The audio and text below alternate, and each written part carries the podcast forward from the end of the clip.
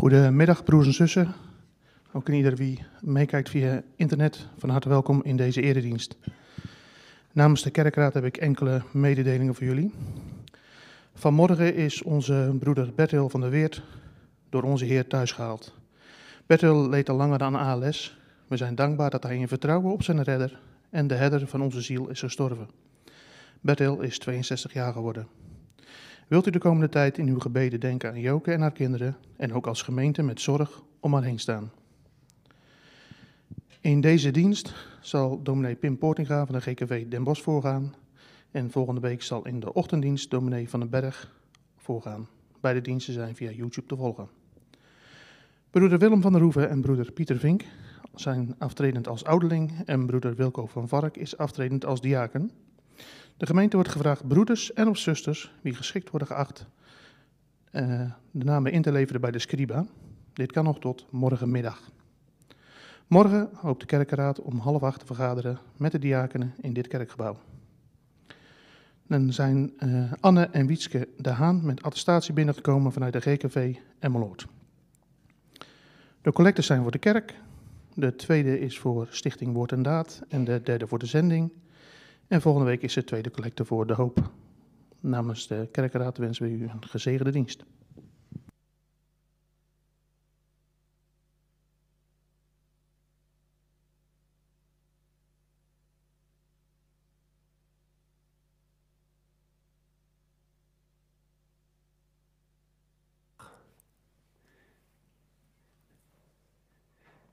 Mooi dat we. Ik had hem aangezet. Ik praat iets te vroeg. Goedemiddag. Uh, mooi dat we hier uh, met elkaar kunnen zijn. Dat we de rust hebben gevonden, de weg hebben gevonden ook. Zullen we deze dienst beginnen door met elkaar de eerste beleidenis uit te spreken. Dat we uh, hier niet uit onszelf helemaal zijn gekomen, maar dat we God nodig hebben. In het hier naartoe gaan, in het deze dienst maken.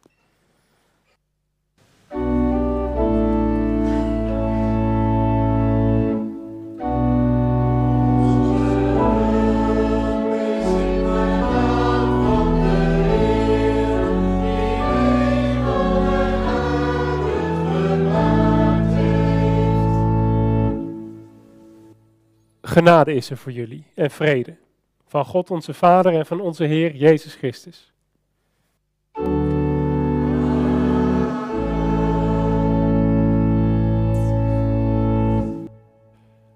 Laten we doorgaan met zingen uit Psalm 16 over Gods zorg voor ons.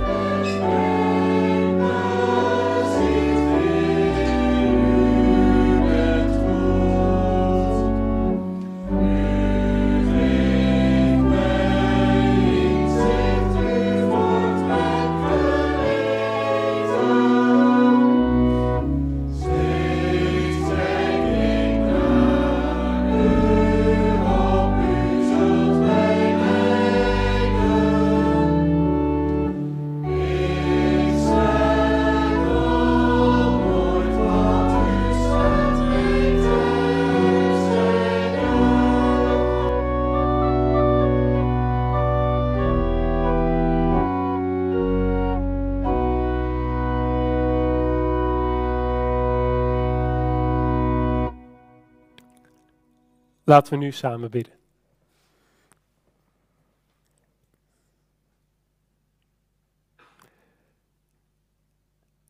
Vader, wij danken u voor de tijd, de ruimte die we van u krijgen om hier elkaar te ontmoeten, elkaar te zien, opnieuw te ontdekken dat we er niet alleen voor staan, maar dat er mensen om ons heen zijn.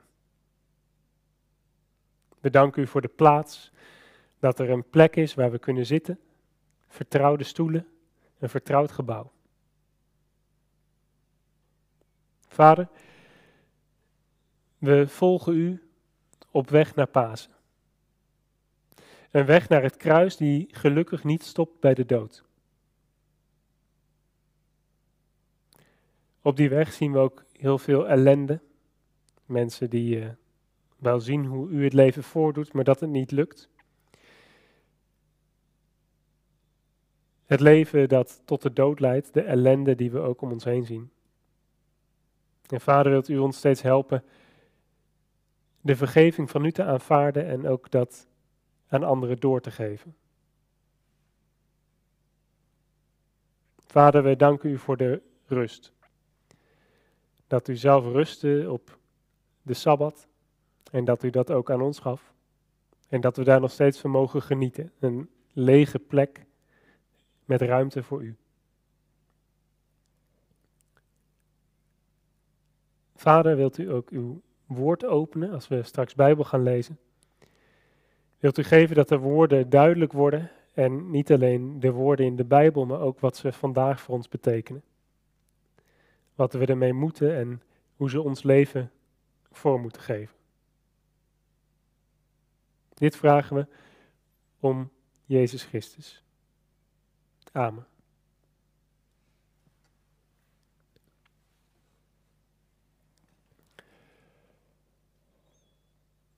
We gaan nu een lied zingen. Een lied uh, om ontferming en het zingen tot Gods glorie. Vanochtend hebben we hem ook gezongen, maar de wijs was wel heel ingewikkeld. Zingen we de, de, of de eerste lukte nog wel, maar halverwege wisselt de melodie en die was. Uh, ja. Ja, dus dan zingen we een couplet. Dat is met een melodie en dan daarna komt de uitdagendere melodie. En die wordt dan nog voorgespeeld tussendoor. Laten we het proberen.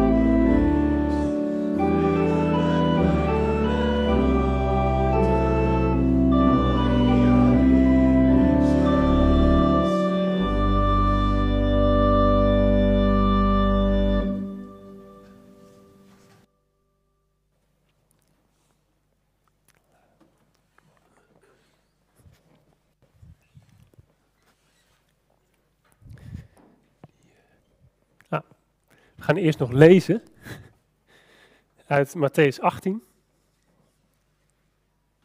vanaf vers 15.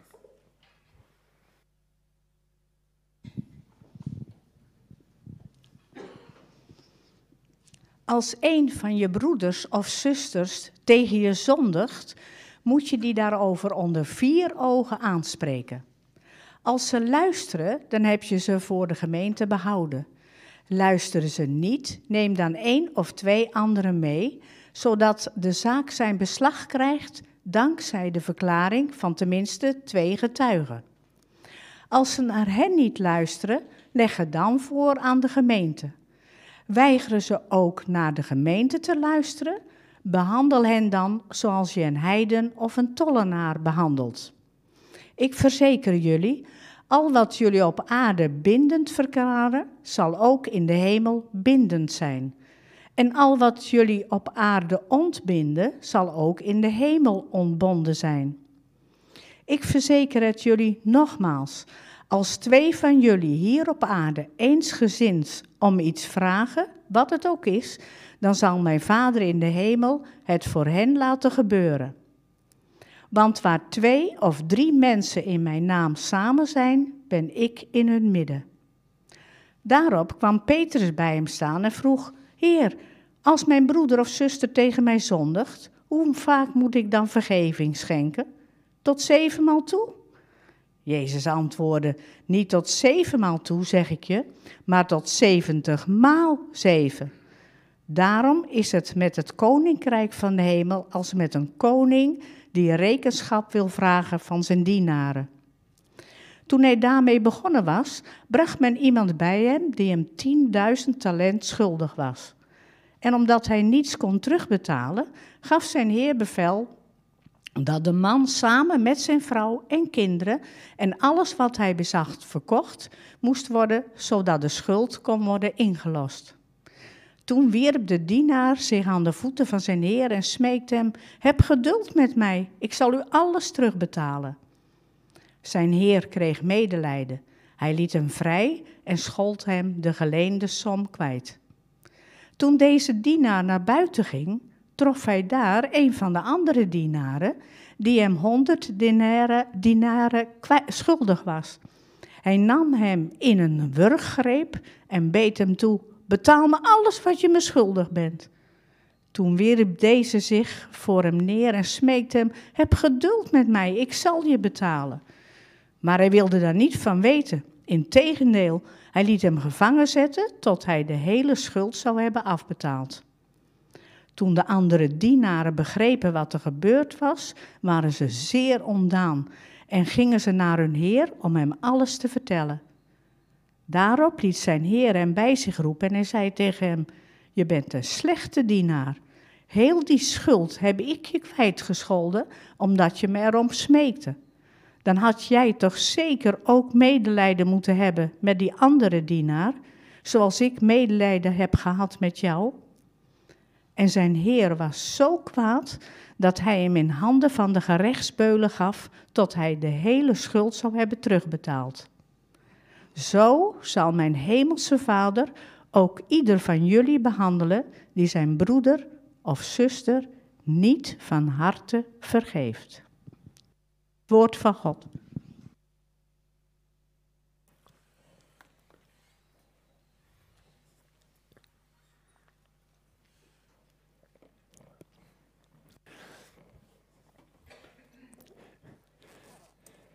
Ik heb ochtends wel eens een kindmoment en smiddags doen we dat bij ons, want dan zijn er geen kinderen.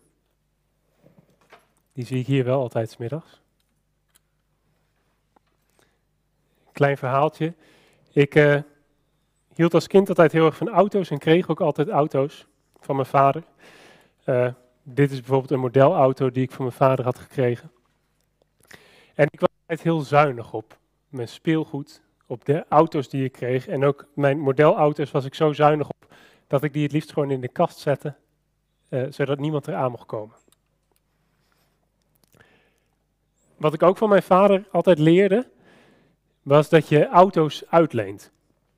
Als iemand een auto nodig had en die vroeg aan mijn vader, mag ik je auto lenen, dan mocht dat altijd. ik ging dat vervolgens ook maar nadoen. En ook aan mijn broer moest ik dan mijn mooie auto's uitlenen. Dat deed ik altijd met een beetje tegenzin. Uh, het ging niet altijd goed. De beschadigde wel eens wat. En veel later, toen ik ook uh, een grote auto had, toen werd het probleem nog groter. Ik uh, had als student een auto. En ik weet niet uh, van de ouderen hoeveel van jullie ook een auto hadden in een omgeving dat anderen dat niet hadden.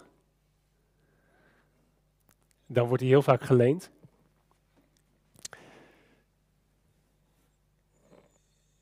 Ik leen hem altijd uit, want mijn vader had me dat geleerd, auto uitlenen. Maar er kwam een keer terug dat het knipperlicht eruit lag. Knipperlicht was stuk. Een keer later kwam hij terug dat de hemel, het dakje, de stof was helemaal ingezakt en stuk. De ruitenwisser was een keer stuk. En ik weet niet of jullie het verhaal van de, het busje in de gracht in Amsterdam hadden gezien. Nou, zo erg was het niet, maar ik parkeerde altijd aan de gracht in Kampen. En één keer stapte ik in en toen zag ik dat de bumper uh, echt over de reling heen hing. Dus dat waren allemaal uitdagingen in het uitlenen van die auto. Ronald heeft hem denk ik uh, nooit geleend en kapot teruggebracht. Toen hij meer ging rijden had hij ook gewoon zelf een.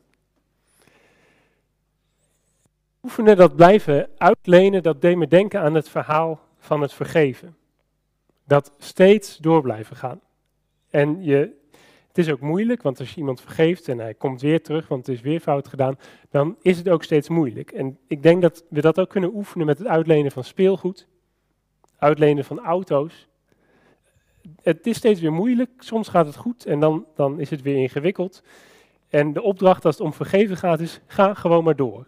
70 keer 7, 7 keer 70, we kunnen het uitrekenen. Eigenlijk betekent het oneindig.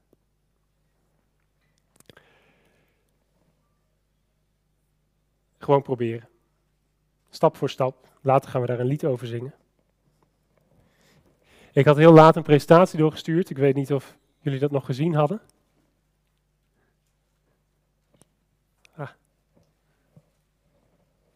Jullie hebben geen rustige middag gehad.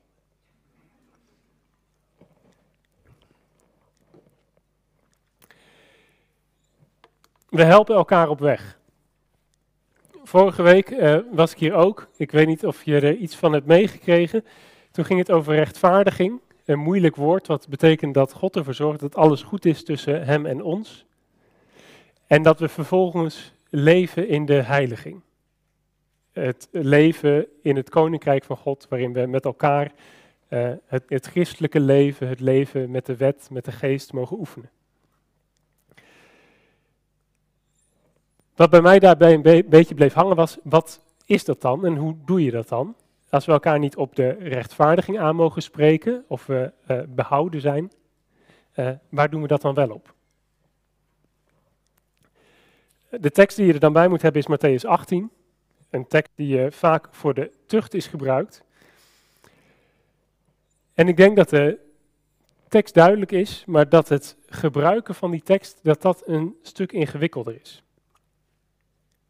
We helpen elkaar op weg. Maar hoe we dat doen, dat is een stuk minder duidelijk geworden.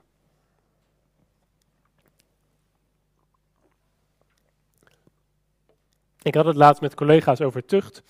En één iemand zei toen, tucht, dat gebeurt gewoon niet meer vandaag. Tucht klinkt heel negatief, het is altijd bedoeld als zorg. Hij zei, het, het, het kan gewoon niet meer, want in de samenleving doen we dat ook niet. Uh, de de grote groep bepaalt altijd wat goed is. Uh, en, en vroeger kon je nog een groep uitgezet worden.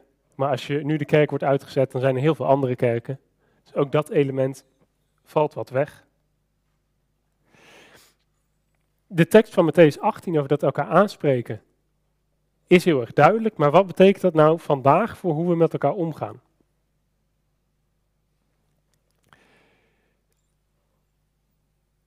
Het gaat over elkaar aanspreken. Maar wat is het de laatste keer dat wij iemand hebben aangesproken op zijn leven op, of, zijn, of op zijn geloofsleven? Zoals dat hier staat. En als je dat nog recent hebt gedaan, wanneer is voor het laatst dat je twee getuigen meenam? Dat je er alleen niet uitkwam? Ik ken natuurlijk hier de geschiedenis niet, maar ik weet ook niet wanneer hier voor het laatst tucht is afgekondigd. En als dat dan zo is, uh, was het toen dat iedereen het ermee eens was, of was dat ook al heel ingewikkeld en misschien ongemakkelijk? De tekst is vrij duidelijk, maar wat we er nou mee doen, dat is denk ik niet duidelijk. En dat heeft alles met gemeenschap te maken. Gemeenschap, dat is een woord dat uh, een positieve bijklank heeft. Uh, een gemeenschap, dat is een plek waar je je thuis voelt, waar je je veilig voelt. Waar andere mensen zijn die uh, ja, een beetje op je lijken, waar je op terug kan vallen, die voor je zullen zorgen. Een soort warm bad. woorden die of waarbij je dan aan kan denken is uh, duidelijkheid, loyaliteit. Dat de neuzen dezelfde kant op staan. En gemeenschap, dat lijkt wel iets van vroeger. Uh, ik denk dat het in Den Bosch zo wel ervaren wordt, dat, dat die manier van gemeenschap, dat, dat we met de neus dezelfde kant op staan, hetzelfde denken, dat de wereld duidelijk is, loyaliteit aan uh, de gemeenschap, dat dat vooral vroeger was. En dat we nu in een soort crisis zitten. Gemeenschap, het is een mooi woord, maar vaak, uh, of eigenlijk altijd betekent dat woord dat het er was of dat het komt. Bij uh, een woord als samenleving of maatschappij, daarop kunnen we heel veel schelden op hoe dat er nu uitziet. Gemeenschap is altijd iets moois dat was of dat komt. En theologisch is gemeenschap vooral iets wat altijd komt. Dan moeten we denken aan het koninkrijk van God. Iets dat nu al begonnen is. Maar uh, hoe het er echt mooi uitziet, dat komt vooral later. Gemeenschap zit vaak in een spanning tussen aan de ene kant vrijheid en aan de andere kant veiligheid. Het is makkelijkst uit te leggen als je persoonlijke bewaking erbij neemt. Iemand is heel veilig als hij bijvoorbeeld tien bewakers om hem heen heeft. Overal waar hij naartoe gaat, tien bewakers om hem heen. En wat ze ook proberen, die persoon is altijd veilig. De vrijheid is dan een stuk minder. Als je zonder die beveiligers op weg gaat, dan kun je veel meer doen. Je kan misschien nog sporten zonder dat de rest allemaal mee hoeft. Maar de veiligheid is minder. Je bent kwetsbaar. Bij kerkdiensten speelt dat bijvoorbeeld ook. Uh, als het over een middagdienst gaat, je zou uh, iedereen kunnen verplichten om naar een middagdienst te gaan in een gemeente. En dat creëert dan veiligheid. Je weet waar je aan toe bent met elkaar, want iedereen is verplicht om er te zijn. Het geeft wel minder vrijheid. De andere kant creëert namelijk ook veiligheid, en dat is zeggen, de middagdienst gaat niet door. In Den Bosch zitten we daartussenin. Daar moeten we het woensdag over hebben. De vrijheid wordt dan ook weer beperkt als je zegt het gaat niet door. En die vrijheid dat het wordt ingeperkt, dat merk je vooral als de algemene regel niet klopt bij wat je zelf graag zou willen of graag zou ervaren. Ik hoorde dat jullie ook bezig zijn met de talstelling. Dat, uh, ja, het loopt overal gelijk, hè, zijn wij ook mee bezig. Daarin speelt eigenlijk ook die vrijheid en die veiligheid. De veiligheid voor de gemeenschap is dat iedereen zich eigenlijk zonder limiet inzet. Uh, maar wij checken nu voordat iemand op tal komt toch ook of, of het een beetje kan in het leven. Ik weet niet of jullie ook uh, dat vragen. Want uh, ik weet nog van vroeger toen ik klein was, dan was er wel verkiezing, maar daarna hadden we dan een hele lijst ontheffingen. Want dan kwam je pas na de verkiezingen erachter dat iemand ook niet kon. Ook weer die veiligheid aan de ene kant en aan de andere kant de vrijheid. En Matthäus is, is best duidelijk over wat die gemeenschap dan is. Het gaat dan over een ontwerp. Dat is in 2022 toch echt heel anders dan in 22. Het jaar 22.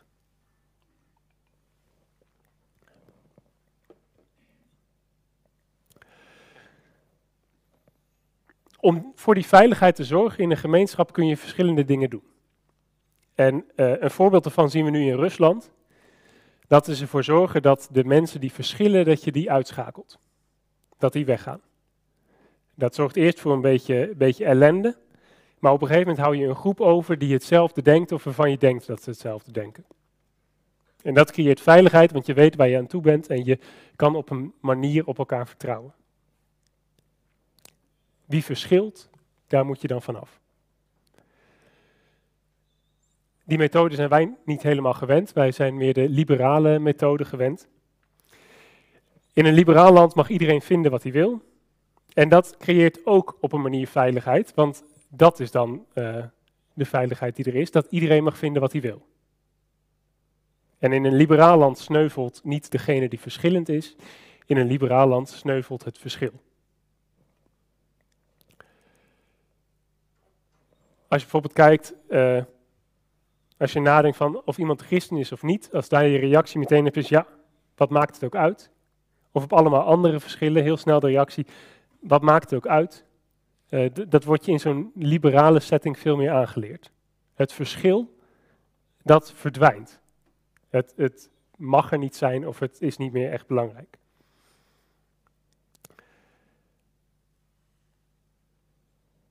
Ik denk dat door de tijd heen de autonomie, die vrijheid, dat je zelf iets mag beslissen in het leven, dat dat steeds belangrijker is geworden. Niet alleen in de kerk, maar in de hele samenleving. En dat zorgt voor een gevoel van onveiligheid. Niet alleen in de kerk, overal. Met Matthäus kunnen we dan denken, dan moeten we toch, toch op een manier terug naar die veiligheid. En in de samenleving zie je wel twee bewegingen. Aan de linkerkant is dat uh, bijvoorbeeld het verbieden van woorden, dat die niet mogen. Uh, manieren van praten, dat dat niet meer mag. En dat creëert dan die veiligheid. Je wordt niet meer gekwetst, want de woorden die zijn algemeen verboden.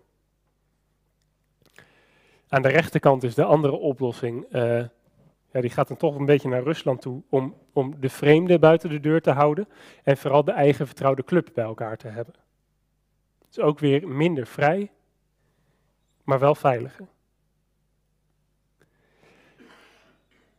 Als je die kant op gaat, op beide manieren kun je elkaar dan wel weer aanspreken zoals in Matthäus. Maar ik denk niet dat dit meteen de oplossing is. Die oproep van Matthäus blijft toch staan.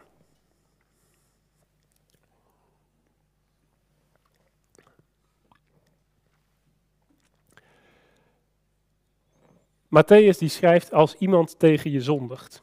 En ik werd er vanochtend op gewezen dat het, uh, dat het tegen je zondigt. Dat dat. Uh, er was iemand die las dat voor het eerst op die manier. In de 51-vertaling staat dat tegen je er niet in. Dat heeft te maken met de Griekse teksten. Mocht dat je interesseren, dan moet je eens bij Ronald langs gaan. Dan tovert hij wat Griekse Bijbels uit de kast. Uh, ik kan maar de tekst aan dat iemand tegen je zondigt. Wanneer gebeurt dat nou? Wanneer heb je dat gevoel dat iemand tegen je zondigt? Durf je dat wel eens te denken? En als dat zo is, durf je het dan ook met degene die dat doet het erover te hebben? Dat is de weg die Matthäus wijst. Niet het erover te hebben met anderen, maar degene die het doet, daarmee het erover te hebben.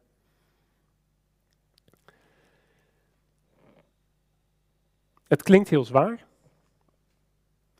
Maar wat hier in Matthäus staat, het is een soort handleiding voor hoe een gemeenschap werkt. Het is een heel mooi systeem. Want wat het ook betekent dat je elkaar aanspreekt, is dat je het niet alleen hoeft te doen.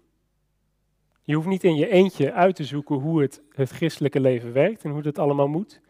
Want als je er niet uitkomt, staan er anderen voor je klaar die je erop aanspreken. Vertrouwen dat de ander je ook op weg helpt. Blijft toch een flinke stap. Het gesprek aangaan met de ander.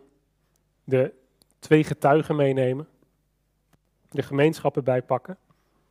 En als het niet lukt, de ander behandelen als een tollenaar of een heiden.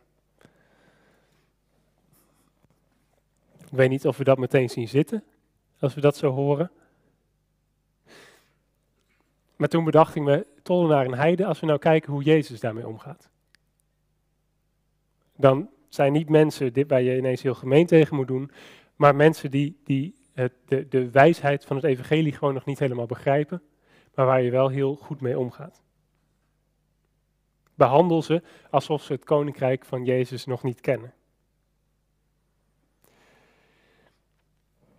Het verhaal van Matthäus 18 gaat niet over het zelf gelijk hebben en je eigen gelijk aan anderen opleggen of, of daar iets mee doen. Het gaat steeds over de zorg voor de gemeenschap. En daarmee blijft Jezus' oproep ook staan.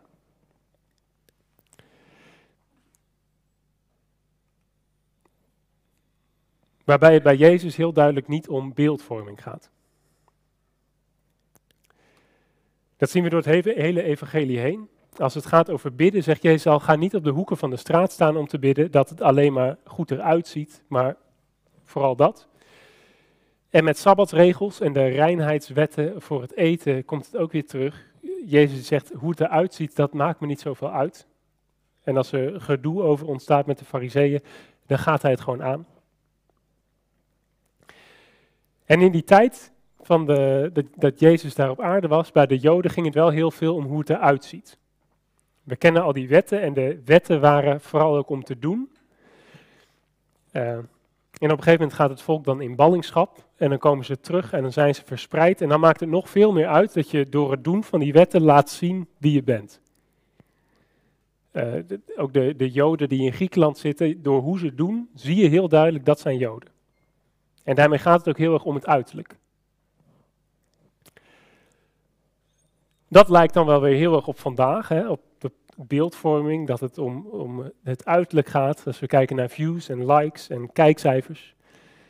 En ook als je er zelf niet om geeft, is dat toch vaak de manier waarop uh, de mensen naar boven komen, waar wij vervolgens toch weer naar kijken. Als het om beeldvorming gaat, dan gaat het om elkaar tevreden houden. Uh, het gaat niet om wat de ander doet, maar om hoe het overkomt. Dat vind ik het duidelijkst als het over uh, zwart rijden gaat in de trein. Als je nou zonder in te checken in de trein stapt, wanneer gaat het dan fout? Gaat het fout op het moment dat je in de trein zit zonder ingecheckt te zijn? Of gaat het fout op het moment dat het gezien wordt en je ontdekt wordt dat je zwart rijdt?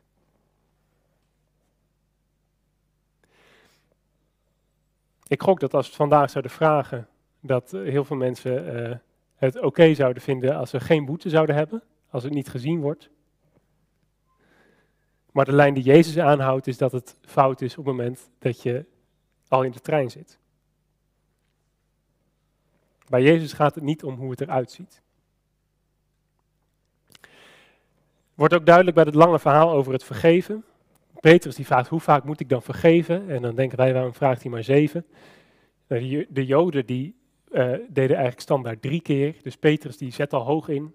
En Jezus die gaat er nog uh, veel verder overheen. En dat blijven vergeven, dat eindeloze vergeven, dat ziet er waarschijnlijk ook slecht uit. Iemand die steeds weer, uh, zoals die staat, tegen je zondigt, zorgt dat er iets ellendigs gebeurt en hij heeft dan berouw en komt weer bij je en dan vergeef je het. Ik, ik, denk dat mensen om je heen op een gegeven moment zeggen, moet je dat nou wel doen? Moet je niet een keer stoppen daarmee? En Jezus die zegt, ga door. Het berouw staat er niet bij, maar dat wordt eigenlijk wel verondersteld. Het is niet zomaar alles vergeven en vergoeilijken. Het is vergeven zoals Jezus vergeeft. Het gaat niet om beeldvorming, niet om meerderheden, niet om populariteit. Dat laat Jezus heel duidelijk zien aan het kruis.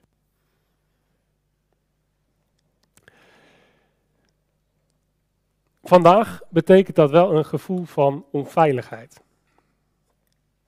De Joden die hadden die wet waarmee je heel duidelijk kon zien of iemand het nou goed deed of niet. En bij Jezus verschuift dat heel erg van het, uh, het laten zien en het doen naar het worden. Niet de wet meer doen, maar zelf uh, omvormen naar, naar die wil. En net als de Joden komen we uit die tijd dat het wel om zichtbaarheid gaat. Heel veel van wat we doen moet vooral goed zichtbaar zijn. En ook als christen stelt dat ons een beetje voor de vraag: hoe zien mensen nou dat we christen zijn? Want misschien wordt het wel steeds minder duidelijk, steeds minder zichtbaar. Zijn we steeds minder een gemeenschap met uh, duidelijke uiterlijke kenmerken. En dat geeft een gevoel van onveiligheid.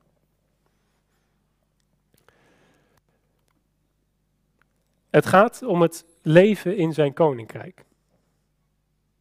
En die veiligheid en die vastigheid, we voelen het sociaal denk ik wat minder, maar de veiligheid en vastigheid van het koninkrijk, dat is altijd Christus zelf. De zekerheid en veiligheid, dat is altijd het kruis. Een gemeenschap, als je over het woord hebt, dan is het altijd iets wat was of wat komt, maar het koninkrijk van Christus, dat is er vandaag al. Door de rechtvaardiging is het nu al goed. En het Christus volgen, dat voelt dan wat onveilig. En als we Jezus het voorzien doen, dan zien we ook dat dat gevoel van onveiligheid, dat dat helemaal terecht is.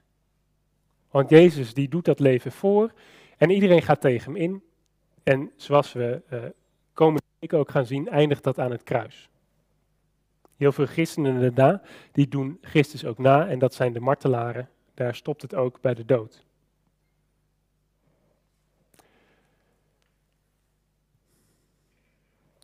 Een terecht gevoel van onveiligheid. En dat is toch de weg naar gemeenschap die hier in Matthäus 18 staat. Om die christelijke waarde van het vergeven, het niet oordelen, om dat te doen, zelfs al voor het veilig is. Te vergeven voordat alle mensen om je heen dat ook doen. Te stoppen met oordelen, terwijl anderen dat nog wel doen. En elkaar erop aanspreken, verder helpen, serieus nemen in het oefenen van het leven in dat koninkrijk.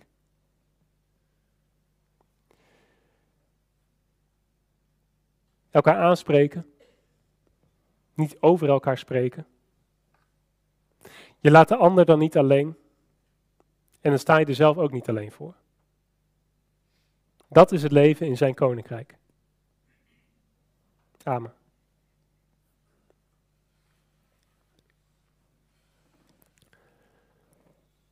Laten we zingen over de liefde.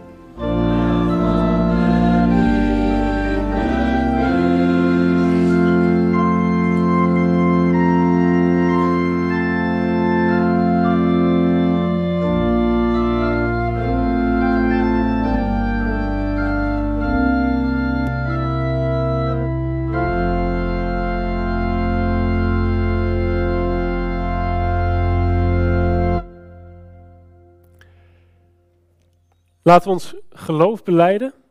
Ik had daarvoor een stuk uit de Nederlandse geloofsbeleidenis uitgekozen, wat ook over de gemeenschap gaat en hoe je daar nou mee omgaat.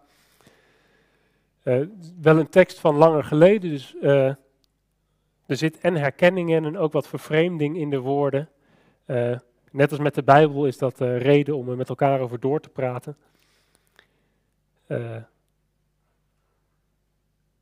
Zullen we hierbij zitten en dan als antwoord hierop gaan staan?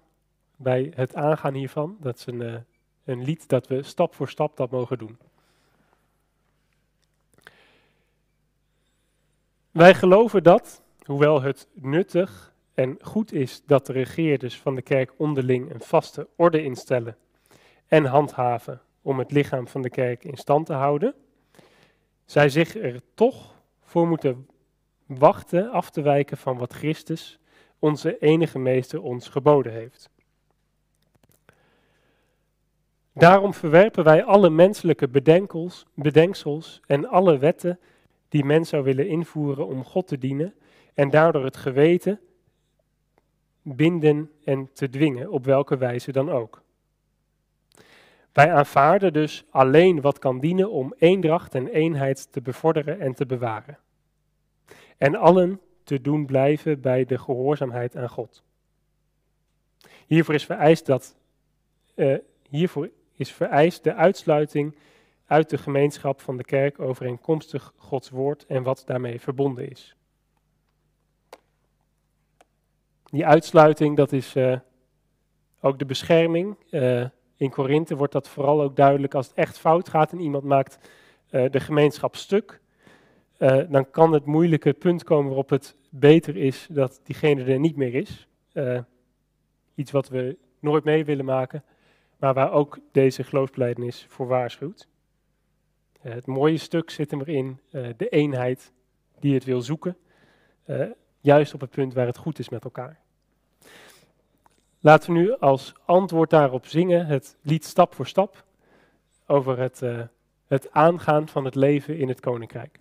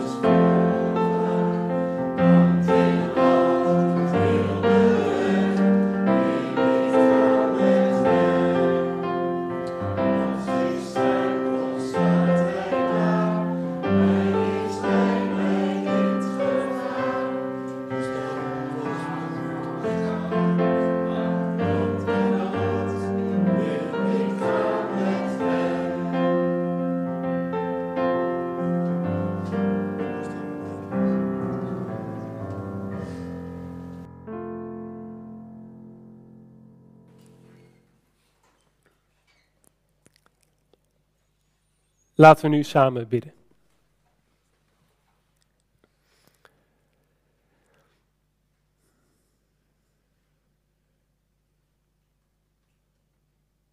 Onze Vader. We danken u voor uw onuitputtelijke liefde. Dat u ons mensen altijd bent blijven opzoeken. En ondanks alle weerstand in het Oude Testament bij het volk en ook Christus op weg naar het kruis. Dat u ons op bent blijven zoeken om alles goed te maken. Dat u daarna ons ook niet alleen hebt gelaten, maar ons bent blijven verzamelen. Ook vanmiddag hier in uw kerk.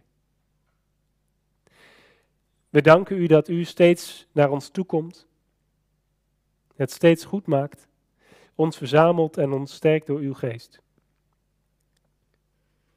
Vader, vanuit deze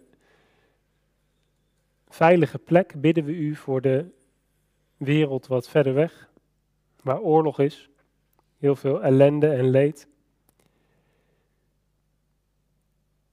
We vragen u, wilt u de mensen daar zien? het lijden dat er is, het onrecht dat gebeurt. Wilt u die mensen zien? Wilt u ze helpen? En als het kan, wilt u dan ook ingrijpen? Vader, we bidden u ook voor verdriet dat dichterbij is. Als we met een overlijden te maken hebben. Als we geconfronteerd worden met de grens van de dood, waarbij al onze eigen macht, al ons eigen kunnen stopt. Wilt u zorgen voor iedereen die bezig is met, bezig is met afscheid nemen? Als het kortere tijd is, of als het al jaar of decennia bezig is, dat afscheid.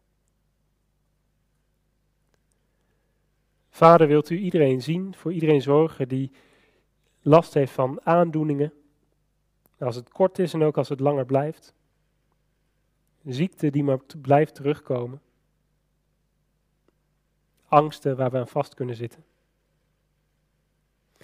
Wilt u ons als gemeente de kracht geven om het ook met elkaar aan te kunnen gaan?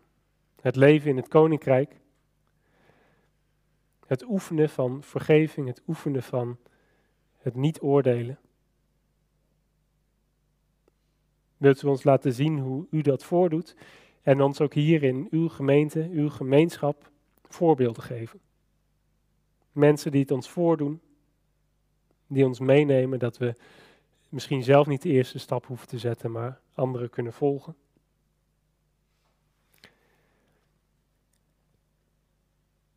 Vader,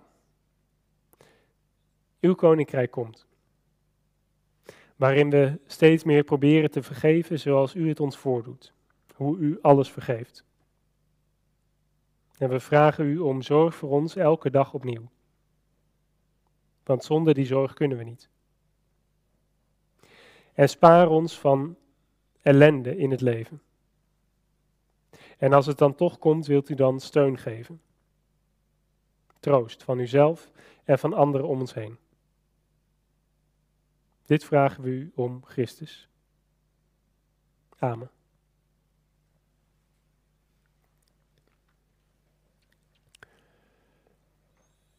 Dan is het nu tijd voor de collecte. En dat uh, kan ook later nog. En daarna gaan we het lied zingen. Wat Jezus ons voorhoudt, steeds de zoektocht naar het koninkrijk. Uh, en dat gaat heel ver. Alle zorgen waar we in zitten, roept Jezus ons steeds op. Probeer als het. Uh, enigszins lukt steeds verder te kijken.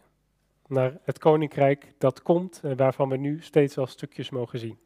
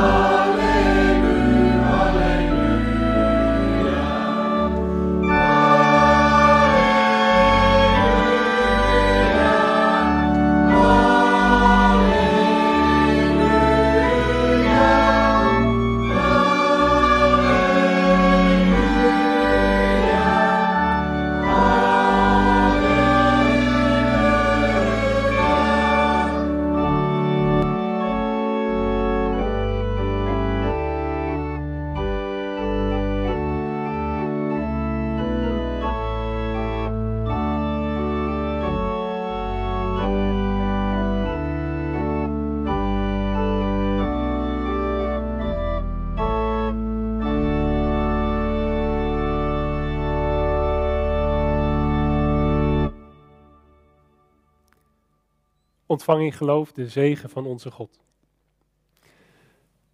De genade van onze Heer Jezus Christus, de liefde van God en de gemeenschap van de Heilige Geest is voor jullie allemaal.